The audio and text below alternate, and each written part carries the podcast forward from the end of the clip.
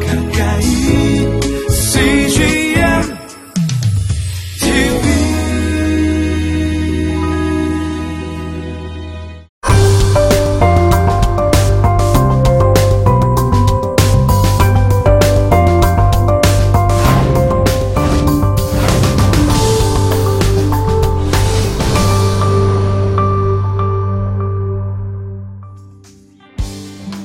세대 교체와 개혁에 대해서 좀 이야기하고자 합니다. 민수기를 저는 구약의 개혁을 주던 가장 핵심적이고 가장 중요한 책이라고 이렇게 말하고 싶습니다. 민수기에는 수많은 개혁의 이야기를 민수기는 담고 있어요. 이방인을 예를 들자면 이스라엘 백성으로 인정해 준 것. 여성들도 나시린이 될 수 있는 것.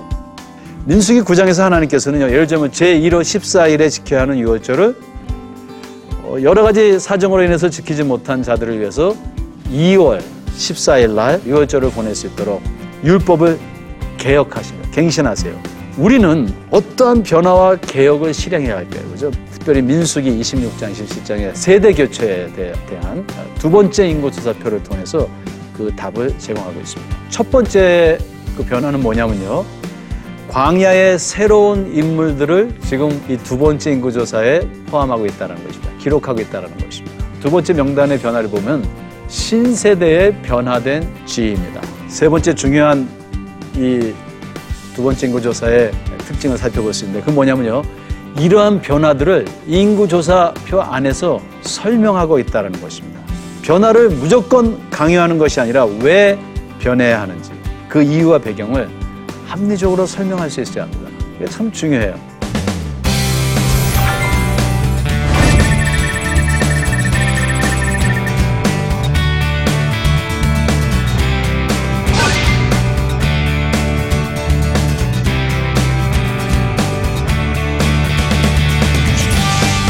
안녕하세요.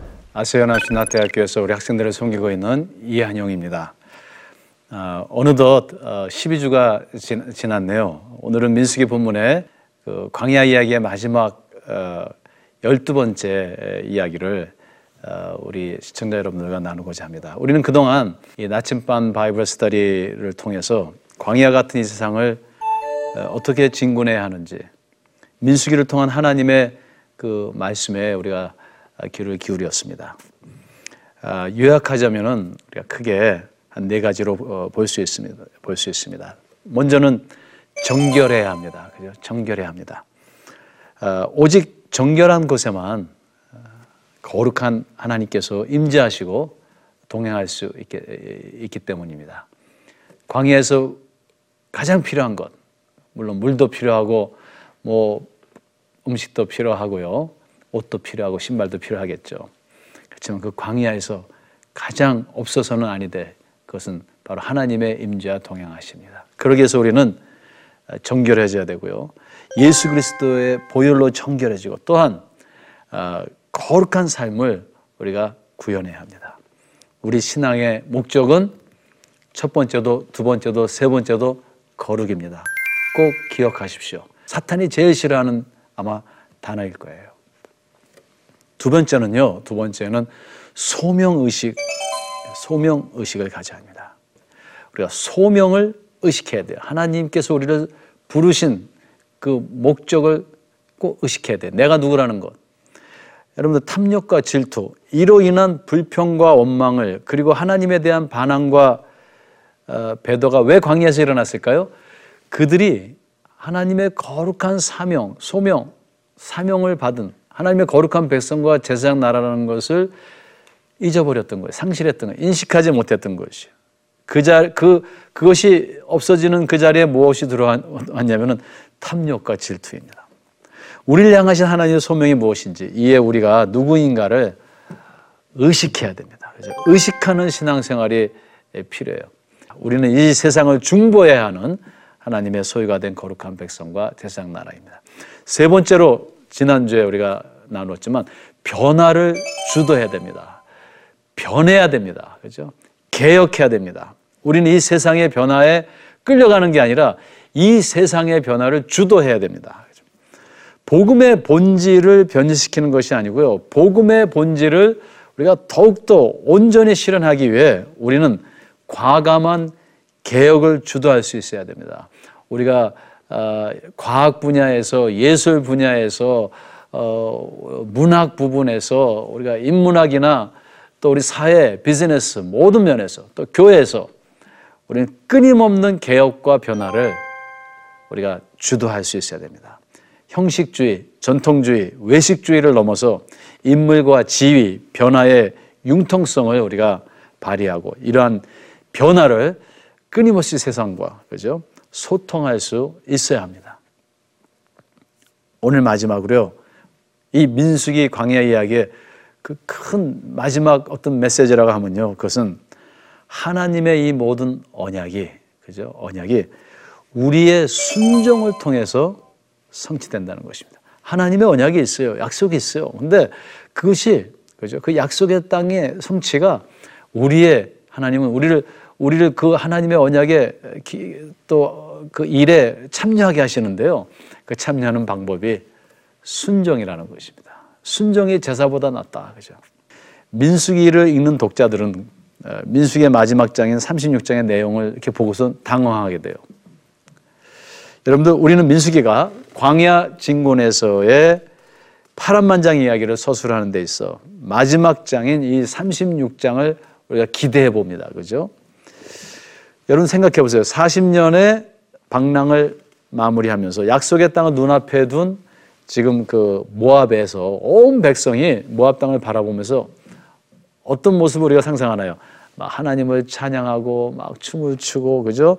파티를 하고 그 제사를 드리는 그런 장면이 민수기 마지막 장에 탁 절정을 이루면서 클라이막스로 그리고 end 끝나기를 우리가 바라죠. 혹은 그 신세대들의 대표들이 언약궤를 지고요. 어, 먼저 요단강을 쫙 건너가고 뒤에서는 바라보고요. 어, 그러한 모습을 우리가 그려볼 수 있습니다.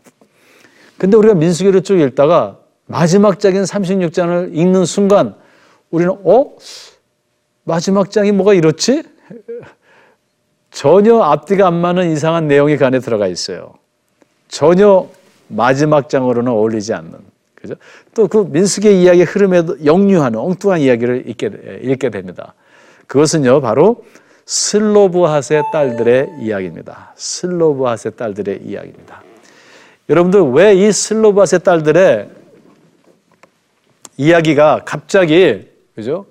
1장부터 25장, 그다음에 26장에서 36장 이 마지막 장에 갑자기 왜 슬로브핫의 딸들의 이야기가 이 서술 구조의 마지막으로 여기 삽입됐을까? 그죠?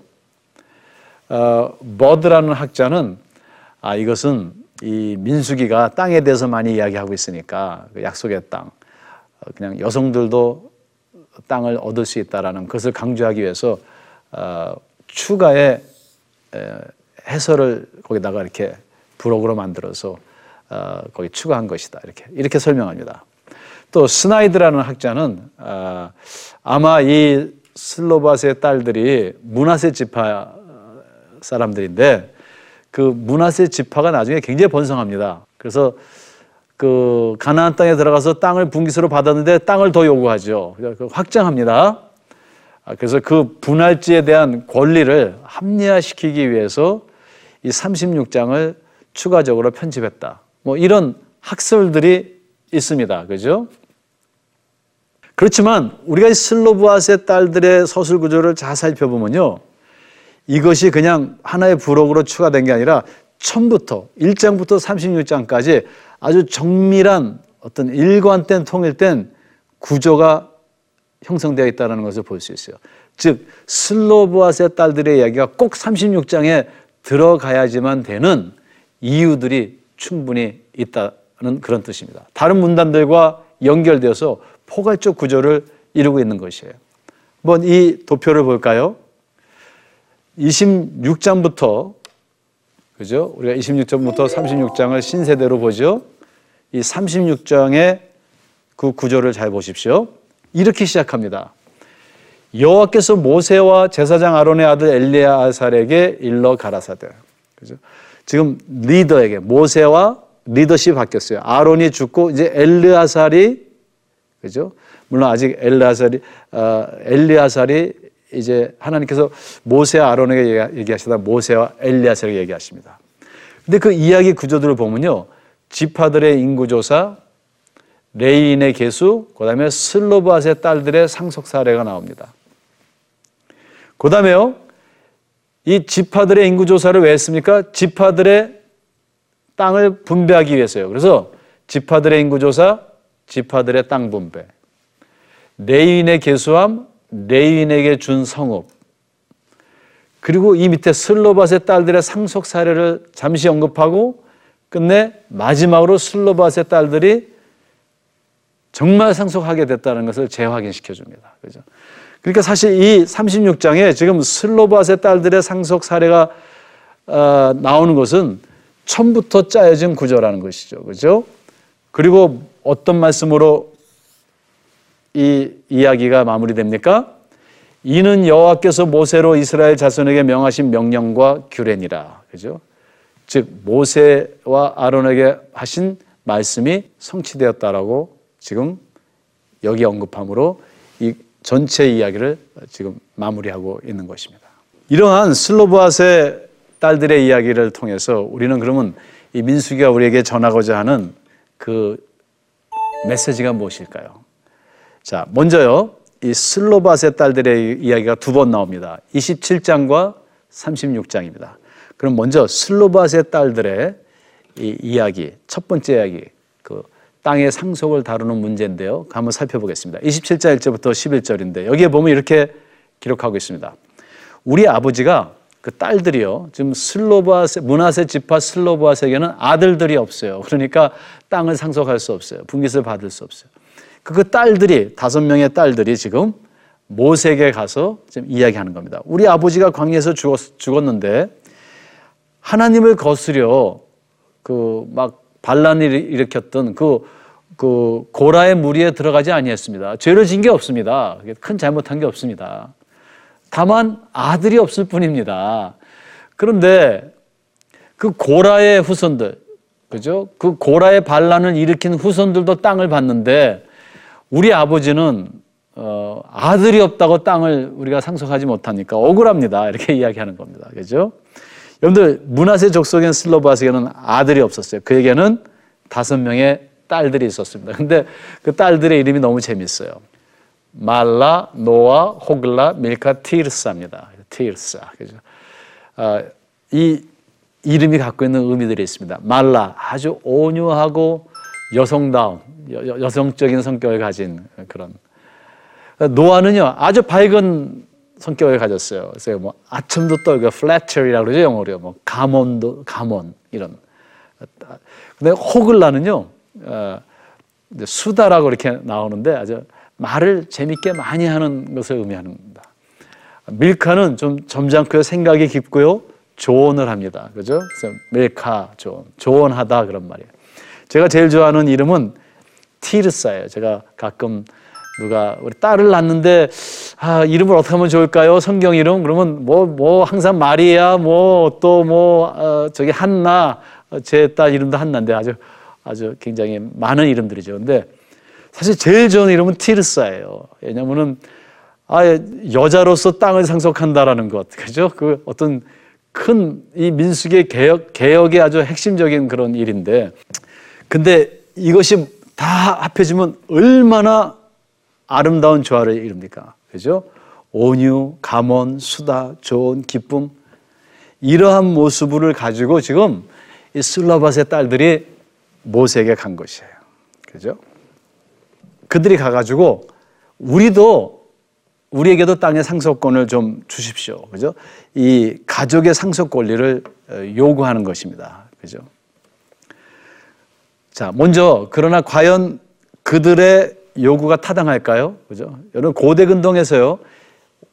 오늘날도 많은 나라에서는 여자들이 땅을 상속하지 못합니다. 우리 한국에도 몇 년 전에서야 아들과 딸이 반반씩 상속할 수 있도록 법이 개정됐죠. 그 지금으로부터 이 저기 3,500년 전에 이 여성들이 여자들이 땅을 상속한다는 건 상상을 할 수 없는 거예요. 상상을. 상상할 수 없는 일을 지금 이 딸들이 와서 요구하는데 온유와 기쁨과 조언과 이런 모습으로 온 겁니다. 그리고 이제 모세에게 논리적으로 그 상속의 권한을 요구하고 있어요. 첫째, 그들은 그들의 아버지가 죽었으나 고라의 무리에 들지 아니했습니다. 이것을 먼저 탁 얘기해요. 아주 지혜로워요. 그죠? 우리 아버지는 반란을 일으킨 고라와 함께하지 아니한 사람입니다. 그 후손들도 땅을 상속했는데 우리 아버지가 상속하지 못하다니요. 자, 둘째는요. 그러므로 아들이 없다고. 그죠? 그들의 아버지의 이름과 권리를 그 가족에서 삭제할 수 없다고 딱 주장하는 거예요.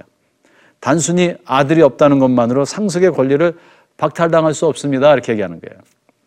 따라서 딸들이라 할지라도 기업을 받아야 한다는 요청을 하게 됩니다.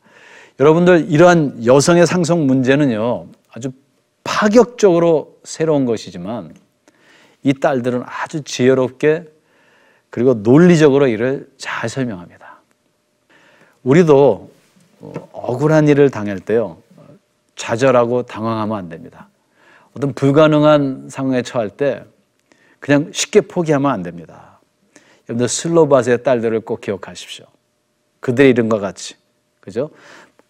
그 방법에 있어서 막 딱딱하게 막 따지는 것이 아니고요. 온유, 가만, 수다, 조언, 기쁨 그 모든 것을 다 이렇게 총동원해서 그, 그 모든 지혜와 기능을 발휘할 수 있어야 됩니다. 이 슬로바스 딸들의 이러한 아, 혁신적이며 또 논리적인 개전 요청에 모세가 그 얘기를 듣고 그래 그럼 내가 아마 하나님께 물어볼게. 그리고 27장 5절에 보니까 여호와께 가서 여쭤봅니다. 하나님께서는 금방 허락하세요. 그렇게 하라고. 여러분들 고대 근동이라는 문화적 상황에서 감히 상상할 수 없는 여성들의 상속이 가능해진 것이에요. 첫 번째 사례입니다. 아주 적절하며 적극적인 설명과 소통은 불가능한 것을 가능케 할 수 있습니다. 불가능하게 보이는 상황에 부딪혔을 때 우리는 불가능하다.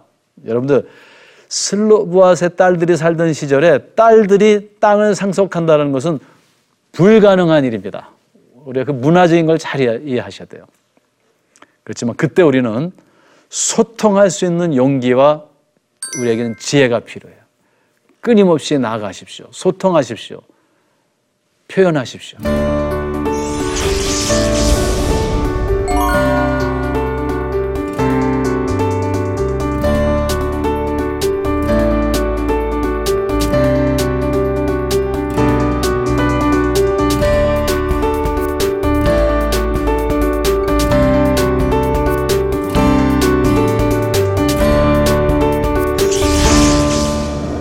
슬로바스의 딸들에게 하나님이 응답하십니다. 왜 응답하셨을까요?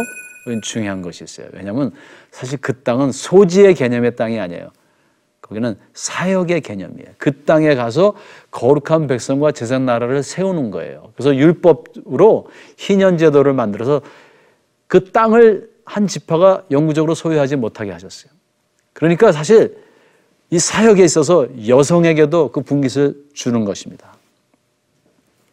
그런데요, 사실은 이 슬로바스의 요청이 정말 영구적으로 확정된 것은 두 번째 슬로바스의 딸들의 이야기에서 우리가 살펴볼 수 있어요. 그것은 36장, 6장 1절부터 12절. 오늘 바로 이 민수기의 결론 이야기, 마지막 장 이야기입니다.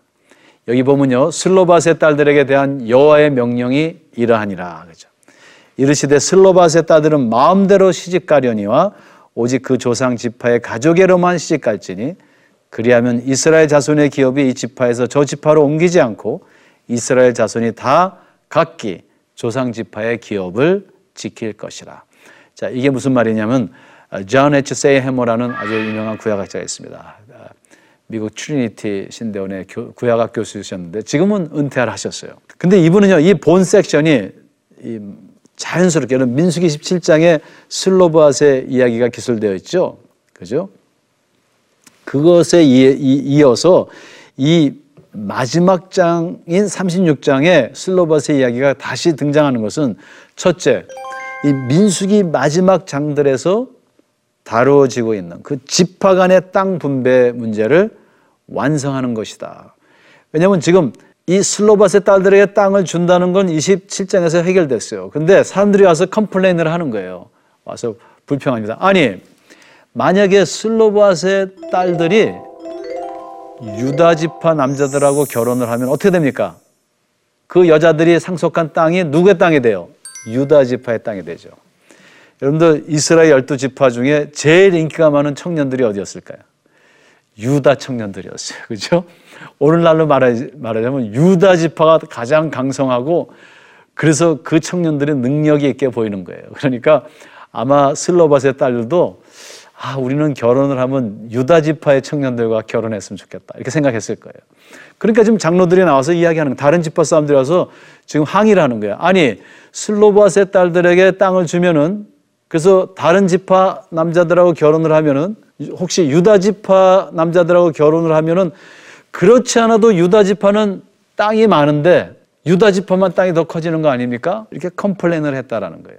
그 문제를 해결하기 위해서 지금 36장에 슬로브핫의 딸들의 이야기를 기록하고 있다. 둘째, 그 섹션들을 긍정적인 언급으로 마무리하는 히브리 성경의 관례를 반영한 것이다. 아, 히브리 사람들은 글을 쓸 때 마지막에 항상 그 문제를 해결하는 글을 거기다 쓴다라는 거예요. 그러니까 슬로바스의 딸들의 이야기가 36장에서 그 민수기의 땅의 분배 문제를 온전하게 해결한다 그런 말이에요. 자, 그렇지만요. 우리가 여기서 특별히 주목할 것은요. 이 도표를 보면은 전체 문학적 구조가 이 전체 단위가 처음부터 지금 슬로바스의 딸들의 상속에 지금 집중하고 있다는 거예요. 그것을 주목하고 있다는 것입니다. 자, 거기에 보면요. 첫째, 길르앗 이 두 번째 이야기에 보면 길르앗이라는 지파의 두령들이 나옵니다. 그래서 슬로바 딸들이 상속할 경우 다른 지파에 시집가면 그들의 기업이 줄어들고 다른 지파는 더 커집니다. 이러한 항의를 문제점을 제시합니다. 슬로바스의 딸들의 결혼으로 넘어간 기업은요. 희년에 다른 지파 영구적으로 구속되게 돼 있어요. 그게 무슨 무슨 뜻을 의미하냐면은 희년이라는 게 있습니다. 희년은 뭐냐면 자기가 받은 어, 땅 외에 다른 땅을 자기가 샀을 경우에 희년에 다시 돌려줘서 그 지파에 머물게 하는 거예요. 그죠? 그런데 슬로바스의 딸들은 그죠? 만약에 이 딸들이 유다 지파로 가서 시집에 가면 어, 돌려줄 돌려줄 때가 유다 지파예요. 유다 지파만 커지는 것이요. 이런 문제가 생긴다라는 것이에요.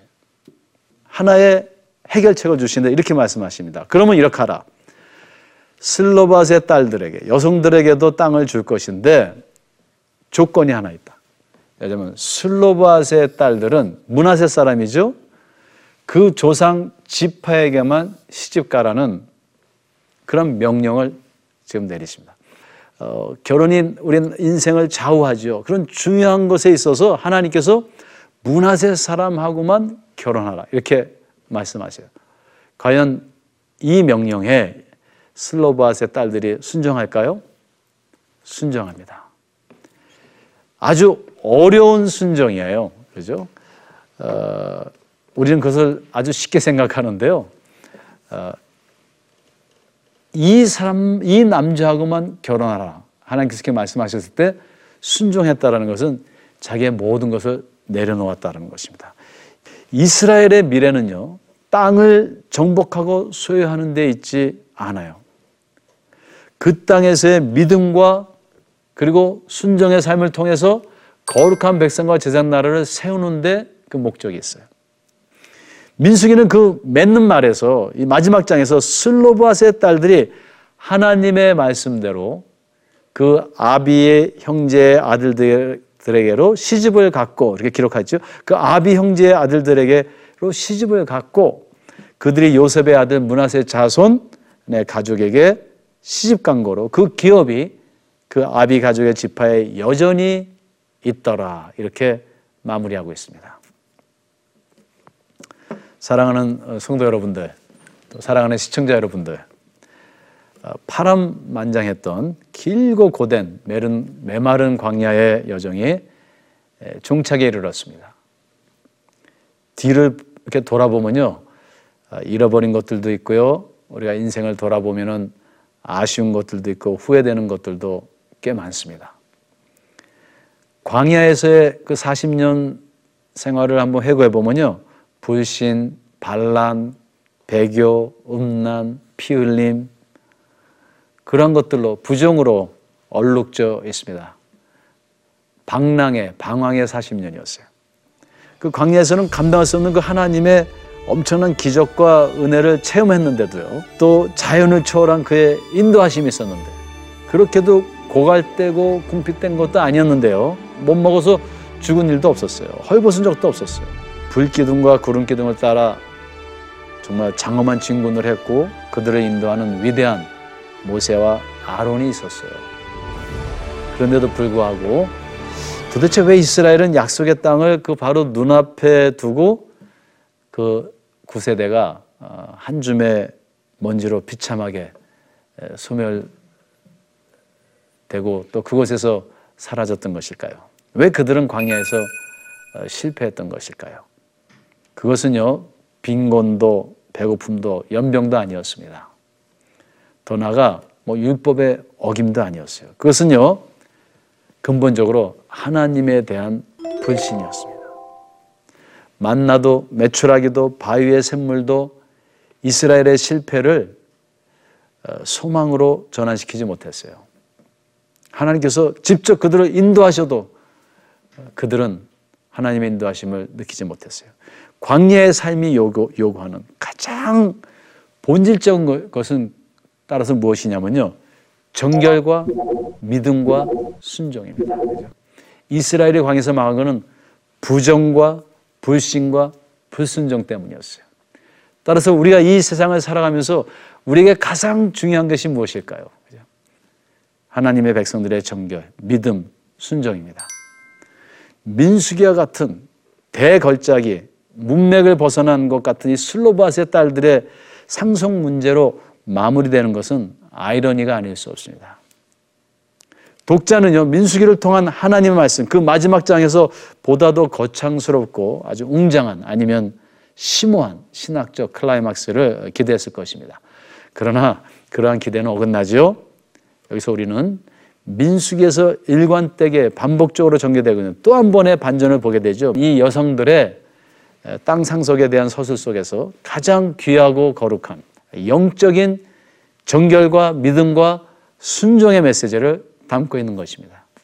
민수기는 우리가 그분의 임재를 실제로 경험하며 이 광야 같은 세상에서 실패를 소망으로 전환시킬 수 있는 유일한 길은 오직 그리스도의 보혈로 정결하며 우리의 현 상황에서 그의 말씀을 믿고 순종하고 따르는 것임을 명시하고 있습니다.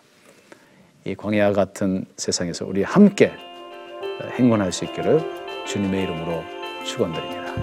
여태까지 지금까지 12번을 걸쳐서 우리 민숙의 광야의 이야기를 시청해 주신 우리 모든 어, 우리 시청자 여러분들 정말 감사합니다. 주 안에서 늘 승리하시고 행복하시기를 바랍니다. 감사합니다.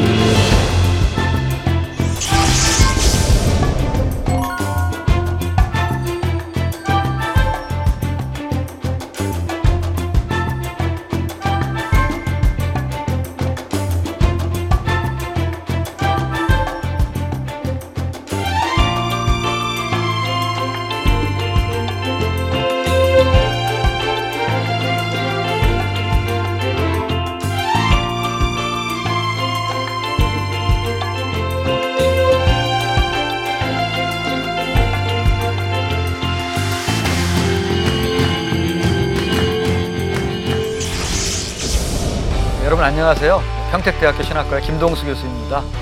아, 여러분과 같이 이번에 요한이 말하는 예수라는 제목으로 12주간에 걸쳐서 아, 요한복음을 공부해 보려고 합니다.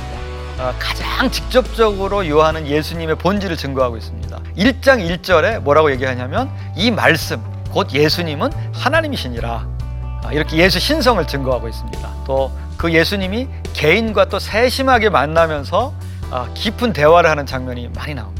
아, 이런 예수님을 여러분 요한복음 공부를 하면서 만나시기를 바라겠습니다. 감사합니다.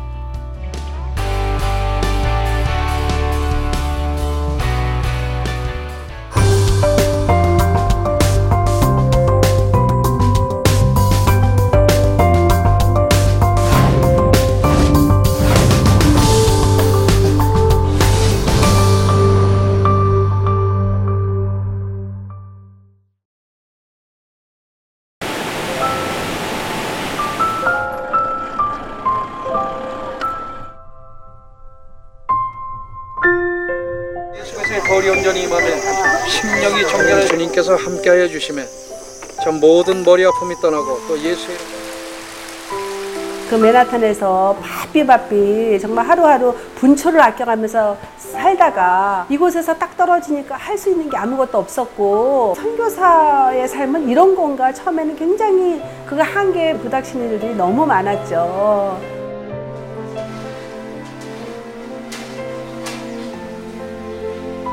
하나님 내가 왜 여기 있죠? 외로운데? 아, 그러니까 하나님께서 그냥 너는 거기 있음으로써 내가 어떻게 하는 거를 어, 너는 그냥 보기만 하면 돼. 너는 그냥 거기 있는 것이 선교사야.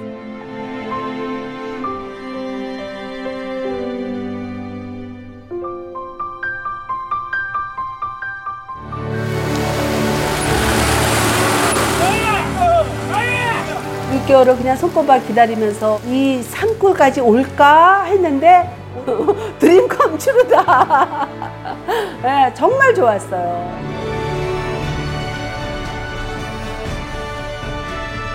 용기 얻고 또 위로되고 정말 선교사들한테 빵과 같은 거 정말 없어서는 안 되는 함께 가는 선교사들이 일- 이런 외지에 있다 보면 선교사 부인들이 굉장히 그 정신적인 문제가 많이 생기는데 그런 부분을 CGN TV가 완전히 해결을 해줬어요.